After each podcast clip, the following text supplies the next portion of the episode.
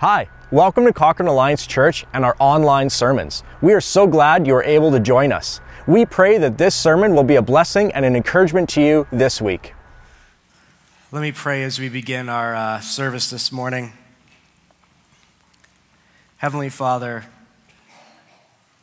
I pray that we would enter into this season of Advent and be reminded that, that the world was waiting for hope, for joy, for peace, for love, and that you came and provided that as you sent your Son.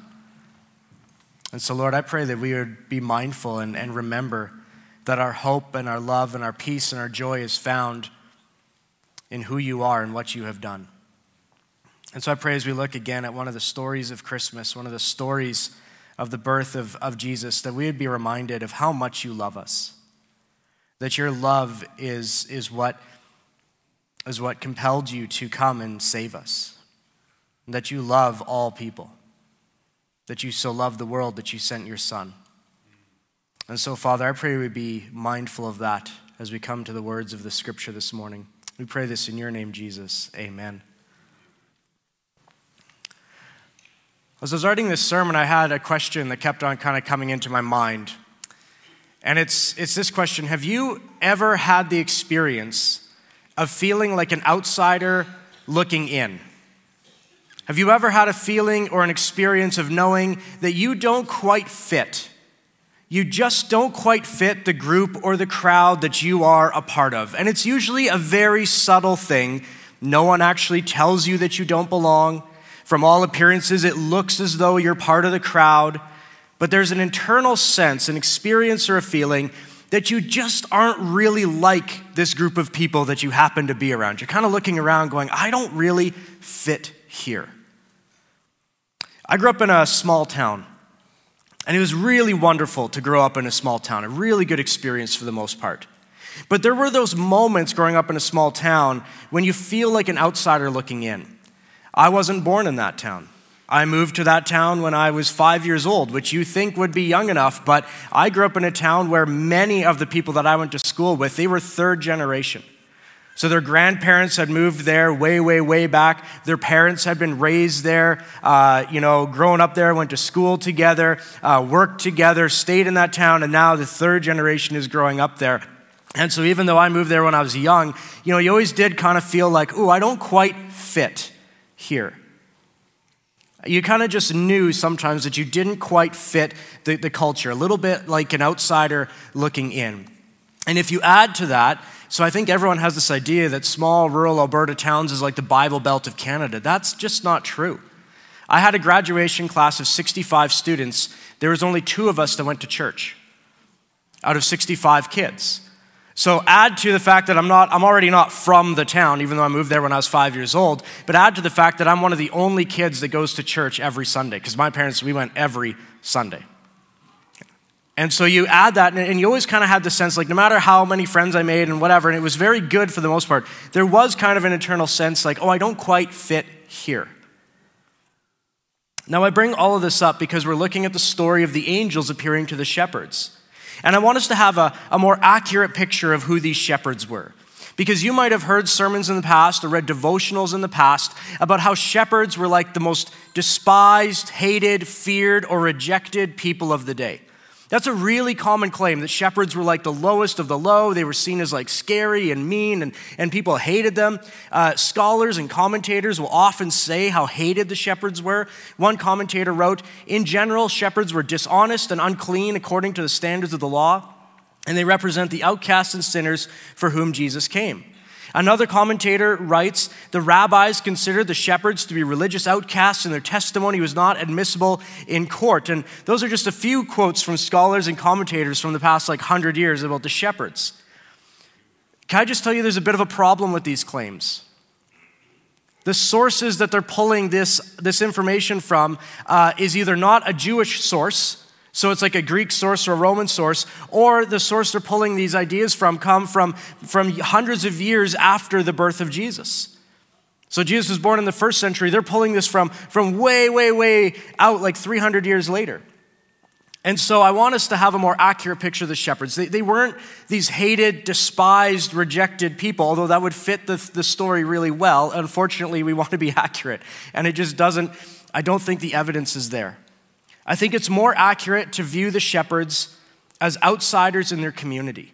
They're not hated, they're not feared, they're not rejected, they're just, they just don't quite fit. Kind of like me in, in my small town. I'm part of it. I'm making friends. I know people. It's friendly. But there's this kind of intuitive sense like, I don't quite fit here. And they were seen as a little bit lower in the social standing. But the shepherds were able to make friends. They weren't as hated or as feared or as despised as some commentators had assumed. They were more like me in my small town. Welcome, but a little bit distanced. Welcome, but still seen as maybe a little bit strange or a little bit weird, kind of like outsiders looking in. And some of that distance and separation just came from the nature of a shepherd's job. If you think about a shepherd, there's kind of two ways a shepherd would do their job. One way is that they would be moving with their, their sheep all over the land, so like nomadic. And they would spend a little bit of time in one village and a little bit of time in another village, a little bit of time in another one. And so you could see how they're a little bit distanced from the community because they're never spending time in the community. They're just kind of in and out. And they're often not around for the big celebration days or any of that. The other way a shepherd could work is they might stay in a village, but they were tied to their flock. And so, even though they lived in the village, nobody in the village would ever really see them because they were always out in the fields with their flock, looking after them. And so, there was always kind of like, oh, yeah, we know him, but we don't really know him. He, he's sort of doing his own thing over there. And so, even if I just want to kind of get the accuracy, and I'm really big on accuracy, so I, never, I don't want to come in. It would be so easy for me to be like, yeah, shepherds were hated and despised or the outcast. That'd make my sermon so much easier. Like it would just make the narrative fit so much easier. And I could like quote it from all sorts of different commentators and be like, but I just don't think it's accurate.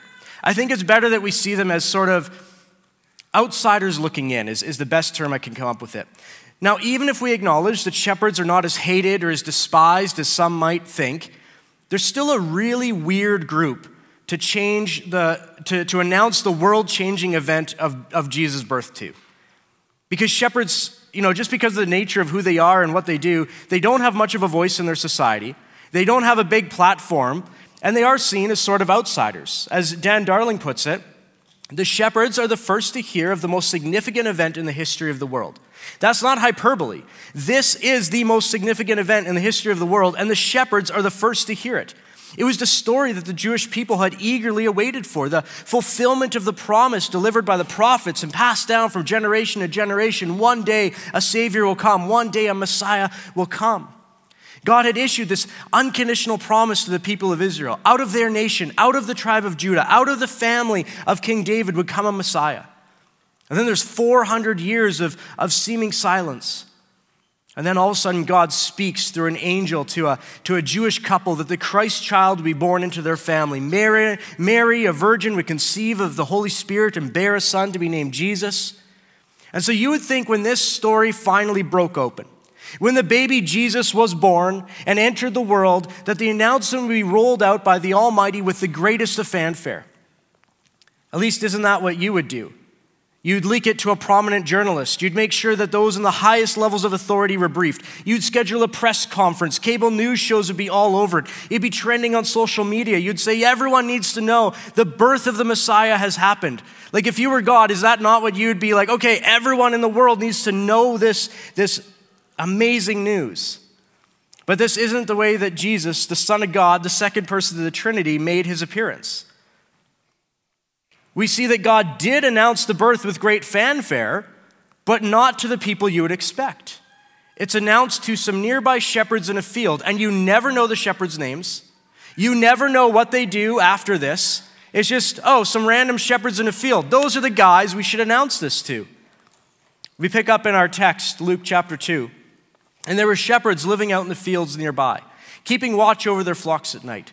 An angel of the Lord appeared to them, and the glory of the Lord shone around them, and they were terrified. But the angel said to them, Do not be afraid. I bring you good news that will cause great joy for all the people. Today in the town of David, a Savior has been born to you. He is the Messiah, the Lord. This will be a sign to you. You will find a baby wrapped in cloths and lying in a manger. Suddenly, a great company of the heavenly host appeared with the angel, praising God and saying, Glory to God in the highest heaven, and on earth peace to those on whom his favor rests. Just imagine the scene with me for a moment. You're out in the field, it's dark, it's quiet, you're half asleep because the sheep are half asleep. And then suddenly it lights up and a figure is appearing before you. It's like bright as day, and a figure just suddenly appears before you. That's absolutely terrifying. And he tells you, you of all people, why you? Well, you don't know why, but this figure tells you that the promised Messiah that all your people have been hoping for and praying for has been born, that the entire world has been changed, and for some reason, you, a shepherd in the field, are invited to be a witness to this event. If this was modern day times, let's try to think, what would this be like in modern day times? It would be like saying this. It'd be like saying, one night, as the as the night shift workers at the Amazon warehouse took a break from fulfilling orders and packing boxes and shipping them out, out back near the dumpsters as they took a smoke break, and as you do, an angel of the Lord appeared to them, and the glory of the Lord shone bright around them. I mean, there's nothing wrong with being an Amazon night shift worker. But if you were an Amazon night shift worker and this occurred to you, you would be thinking to yourself, why are you telling me this? Tell the premier, tell the prime minister, tell the mayor, why are you coming to me and my coworkers in the dead of night with this light show and choir? I mean, honored, flattered, but why me? Why us? And for me, when I read the story of the shepherds coming to the birth, that's the question that I, I just need answered. Why shepherds? Why not the high priest? Why not King Herod? Why not the Roman Emperor Augustus or the governor of the region Quirinus? Why some nearby shepherds? To borrow from Dan Darling again, he says there is something significant and powerful about the inclusion of the shepherds in the Jesus story.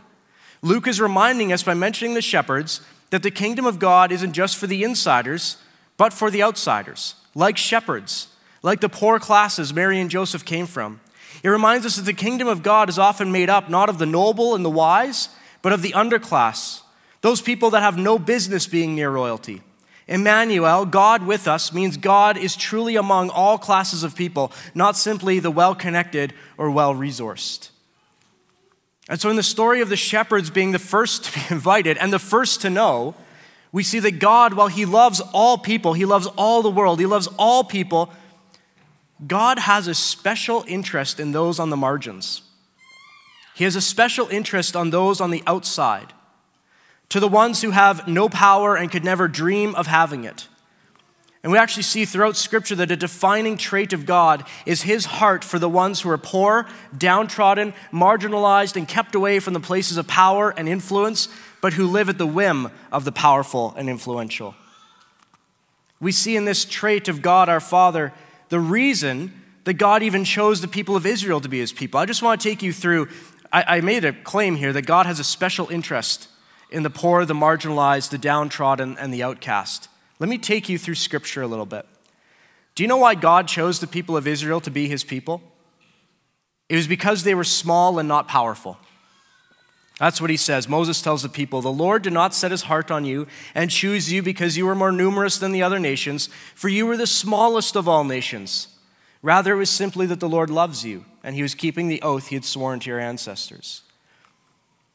We see this same trait in, in God's, of God's heart for people like this when he chooses David to be the next king of Israel. I think in our minds, we always think of David like later in life, right? The conquering king, the, the, the king who rules over all Israel, this, this mighty and powerful king. but we forget that David was the youngest in his family. He was so inconsequential that his father didn't even go and get him when Samuel came and said, Okay, one of your boys is gonna, I need to anoint one of your boys. All the boys are there, but not David. Because his father goes, Well, why would we bring David? He's the youngest, he's the smallest, and he's the shepherd. Notice that he's a shepherd. He's out in the field, he's with the sheep. Why would we bring him? And yet God says, That's the one who's going to be the king of my people. We see it in the words of the Apostle Paul to the believers in Corinth.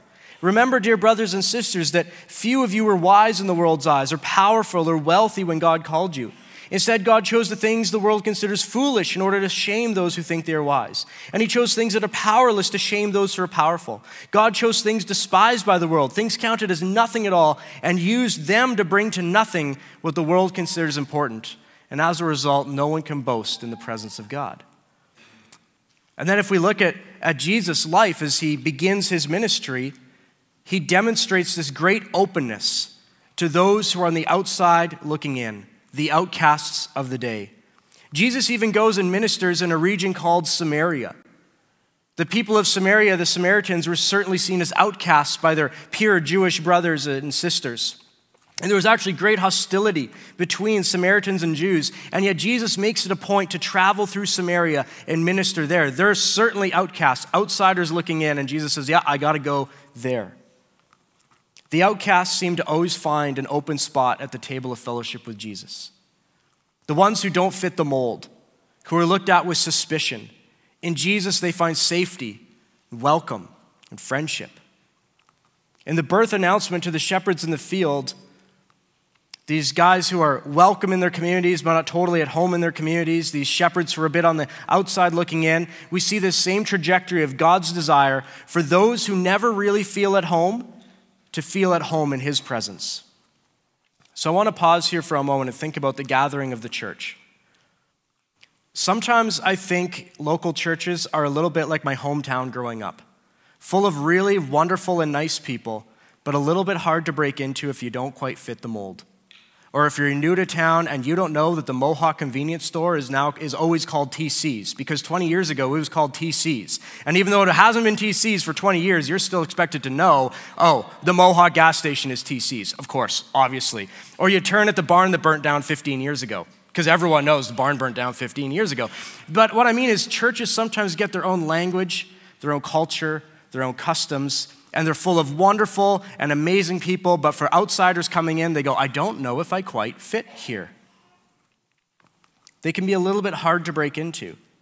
You know, perhaps people come into our churches and they feel welcomed, but still a little bit like an outsider looking in and not sure if they really fit. Now, I'll say this from all the reports that I receive from people coming into our church, Cochrane Alliance is seen as warm and welcoming and a pretty easy place to find belonging and to connect. So, good job, church. You're doing a good job.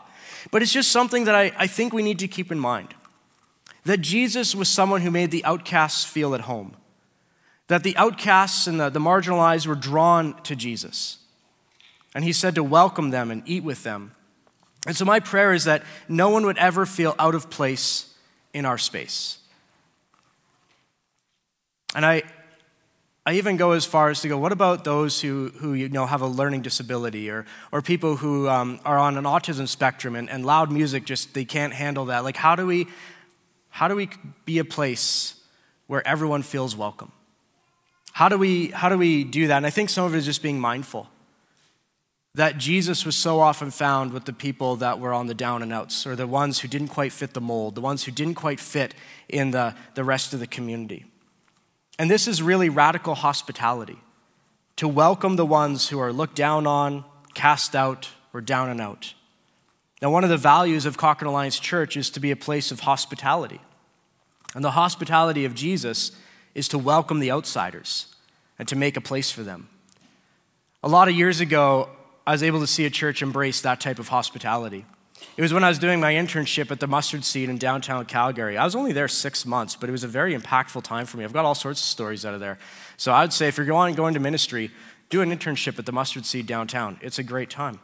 But I was doing my internship at the Mustard Seed in Calgary, and I was interning in the chaplaincy program. So I was there every Sunday morning, and I was helping with the Sunday services, connecting with the guests, hearing their stories, and talking about faith. And I met some really incredible people people who are prostitutes and addicts and homeless, whose lives had some really unimaginable suffering that had often led to addiction and homelessness. But it was Christmas time at that, and there was a church in the down south of Calgary who wanted to invite mustard seed guests to come for a meal and to watch their church put on a Christmas play. My job was to schedule the buses that would, put, that would take the guests from the Mustard Seed downtown to the suburb of Calgary so they could have a meal and watch this Christmas play and get back to downtown Calgary. Now, I don't know why every bus in the city was booked at this time, but I could not find a bus rental company that had any buses available. And I had no idea how I was going to get these, these guests from the Mustard Seed downtown to this church in, in the south of Calgary without a bus. And, and it was like getting to be crunch time. Like, I got to get a bus figured out here. And one day, as I'm walking to the mustard seed, I walk past the Kokanee Beer party bus. And on the side, it says rentals. with a phone number. And I'm like, Well, I've phoned every single rental company in the city, but I haven't phoned the Kokanee Beer Party Bus. And so, problem solved. I phoned them up, and they said, Of course, the party bus is free on a Sunday afternoon. I mean, imagine that. And so, so you know, uh, the, uh, the head chaplain, Kevin Kurtz at the time, I think was like, You got those buses ready? I'm like, You got it, buddy. I don't think I told him. Maybe I did. I don't, but like, You got it, man. And so that Sunday, after their, after their first meal, these Kokanee, two Kokanee party buses pull up. And it was just the wildest scene. They had poles in the middle of the bus and uh, the guests that we were bringing were exuberant to be on this bus, and it was like a party in that bus. There was, as far as I could tell, no alcohol or drugs being consumed because that wasn't allowed at the mustard seed, but it was like a party in that bus in like Sunday afternoon going down. And we pull into this church in the suburbs in our Kokanee party bus, and the guests are like ecstatic. I mean, they are loud, they are like hooting and hollering, and they come out of this Kokanee beer party bus. And I should say, there's some scandalous images on the side of this bus. That's just sort of how those things roll. And we pull into this church parking lot, and I'm like, I bet you this church has never had guests like this before. But I loved the church's hospitality. They didn't say anything. And they served these guests who were pretty hyped up, like it was loud. And they served them like they were the most honored people in the world. And they put on this play. And the thing you got to know about people who are coming off the streets if you give them a big meal and put them in a dark sanctuary and you turn the lights down, they are going to fall asleep. And so there was many guests sleeping as the church put on their Christmas play. Nobody said anything. We thanked them and we went back. But I think that this kind of radical hospitality that this church demonstrated to us is really beautiful. And when I think of the shepherds, I think of this radical hospitality, this, this welcoming of those who are a bit on the outside, the ones on the margins. These shepherds are invited to witness the event that's going to change the world forever. And even if the shepherds are not as despised as we've maybe sometimes thought, they're still really unlikely people to be the first invited to see the long awaited Messiah. But it's a, really, to me, a picture of God's hospitality. Who should I invite to the birth of the Son of God? Well, just some nearby shepherds, of course. They're just nearby shepherds. We don't even know who they are, besides the fact that they're shepherds. And the shepherds, of course, are eager to be part of this amazing event. They're honored to be invited. And we read, so they hurried off. They found Mary and Joseph and the baby who was lying in the manger. When they had seen him, they spread the word concerning what had been told to them about this child, and all who heard it were amazed at what the shepherds said to them. So, as we come to the last part of the sermon, I just want to come back to that question why the shepherds? I think we've answered the question partly. Just to, to reiterate it, to borrow from Dan Darling again, the invitation to the shepherds reminds us that the kingdom of God isn't just for the insiders, but for the outsiders. It reminds us that the kingdom of God is often made up not of the noble and wise, but of the underclass, those people who have no business being near royalty. Emmanuel, God with us, means God is truly among all classes of people, not simply the connected or well resourced. And so I believe this is part of the answer. It's affirmation that God is calling all people to himself. And as we see in the life of Jesus, those who are on the outside looking in, those who are looked down on by the religious establishment, those who are cast out by their communities, they will find a welcoming place with Jesus. But I think there's actually a deeper symbolic meaning to having shepherds be the first invited to witness the birth of Jesus. The deeper symbol is that the Old Testament scriptures consistently portray the spiritual leaders of the people of Israel to be shepherds. The prophets, the priests, and the kings are called shepherds of the people. And Jesus himself is going to call himself the great shepherd. And so, although in practicality, shepherds in that day might have been a little bit on the lower rung of society, we want to note that God himself uses shepherd as a term for those who lead his people. Now, often in Scripture, what we find, especially in the Old Testament, is that the religious and the political leaders are not good shepherds. They mislead people and they spiritually abuse people. And we see that in a prophecy that Ezekiel gives to the religious leaders of his day. This message came to me from the Lord, says Ezekiel Son of man, prophesy against the shepherds, the leaders of Israel. Give them this message from the sovereign Lord. What sorrow awaits you, shepherds, who feed yourselves instead of your flocks? Shouldn't shepherds feed their sheep? You have not taken care of the weak. You have not tended the sick or bound up the injured. You have not gone looking for those who have wandered away and are lost. Instead, you have ruled them with harshness and cruelty. So that's the indictment of the Lord against the shepherds of Israel, not the ones who look after sheep, but the spiritual leaders of the people. But in the same prophecy in Ezekiel, we see a messianic prophecy, a prophecy of who Jesus will be Jesus, the good shepherd, who will do, what the, who will do the right thing. He will right the wrongs of the shepherds who abuse the flock. Goes on, this is what the sovereign Lord says I myself will search and find my sheep. I will be like a shepherd looking for his scattered flock. I will find my sheep and rescue them from all the places where they were scattered on that dark and cloudy day. I myself will tend my sheep and give them a place to lie down in peace, says the sovereign Lord. I will search for my lost ones who strayed away, and I will bring them safely home again. I will bandage the injured and strengthen the weak. When Jesus begins his public ministry, we find that the spiritual shepherds of the people, the religious leaders of the day, they reject Jesus and seek to kill him. Whereas these shepherds in the field, who we don't even know anything more about them other than they're shepherds in the field, they hear the angels, go and see Jesus the infant, and then it says they spread the word concerning what had been told to them about this child, and all who heard it were amazed at what the shepherds said to them. So these shepherds in the field do what the spiritual shepherds should have done. And finally, I want to mention that shepherds being the first to witness this world changing event shows us what type of Messiah this will be. Jesus will be the good shepherd. And this is good news for everyone who feels like a lost sheep. Because what will the good shepherd do according to the prophecy in Ezekiel? He will find his scattered sheep, he will bandage the injured, and he will bring them home. The good shepherd Jesus will do whatever it takes to care for his sheep. He sacrifices his very life so that we may find life. Jesus says, I am the good shepherd. The good shepherd sacrifices his life for the sheep. I am the good shepherd. I know my own sheep, and they know me, just as my Father knows me, and I know the Father. So I sacrifice my life for the sheep. The Father loves me because I sacrifice my life so I may take it back again. No one takes my life from me, I sacrifice it voluntarily. So Jesus is such a good shepherd that he is willing to lay down his life for his sheep. And so, not only will Jesus, the Good Shepherd, be willing to lay down his life for his sheep, but Jesus, the Good Shepherd, will go out and find those who are not yet in the sheepfold. Jesus will go out and find the outcasts, the lost sheep. And Jesus says this He says, I have other sheep too that are not in this sheepfold. I must bring them also. They will listen to my voice, and there will be one flock with one shepherd. And don't we see Jesus living this out in his life? He's constantly going out of his way to find those who are on the outside. He came to seek the lost. He was eating with them, drawing them in, and bringing them home. God is with the outcasts and the down and out. And Jesus tells us a parable to understand this desire that God has to find those who are lost, those who know they are lost and who are desperate to be found, but, but none of their spiritual leaders are, are coming to find them. In fact, the spiritual leaders are building the sheepfold walls higher so that the lost sheep can't get in.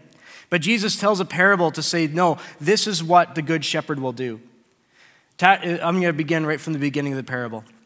Tax collectors and other notorious sinners came to Jesus to listen to him teach.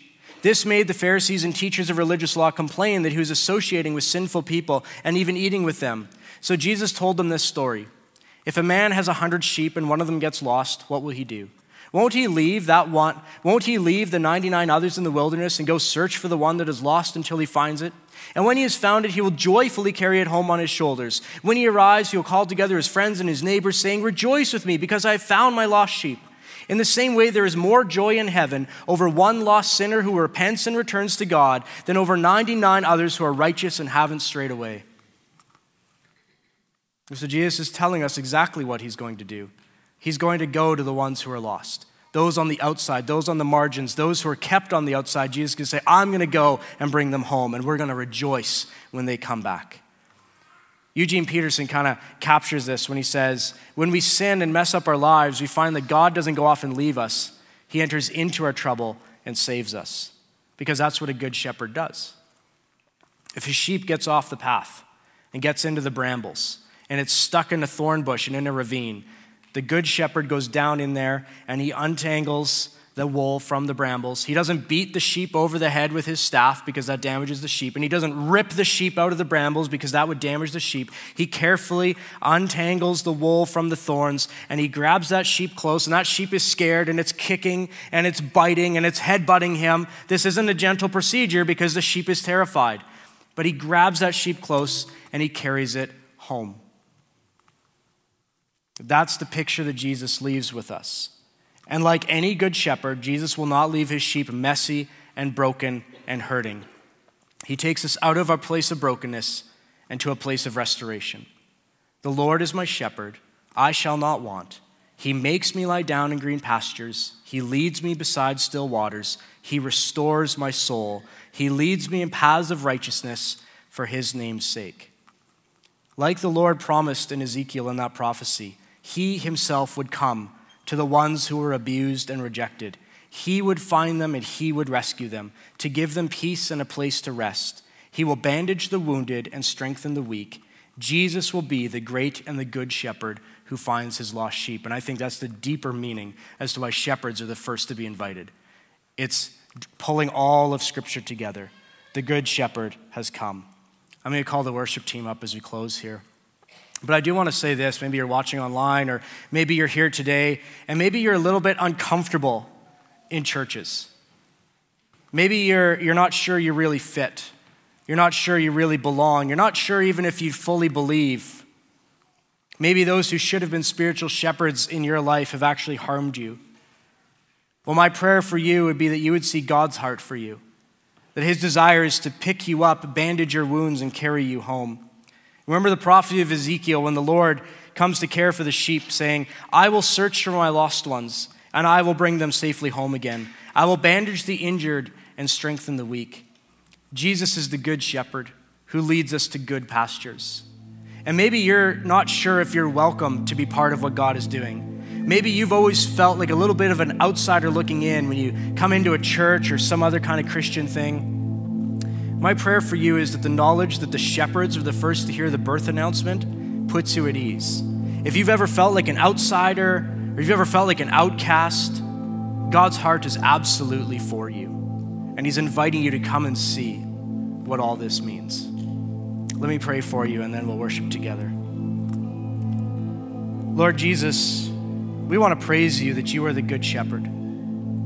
Not only are you willing to lay down your life for your sheep, but you are also willing to go out and find those who are lost, those who are beaten and broken and, and have strayed away. You want to go and find them and carry them home. And so, Lord, I pray that in this place, it would be a place where, where all your sheep know that they are at home, that they would know your presence uh, is here. And Lord, we thank you that the kingdom of God is, is delivered to those who are on the outside looking in. We thank you that we are reminded that you you find those people on the margins, on the on the fringes and you invite them to the table of fellowship. And from there your kingdom expands. So Lord, let us be like you. Let us be humble, let us be loving, and let the peace of the Lord rule and reign in our lives. We pray this in your name, Jesus. Amen. Let's worship together.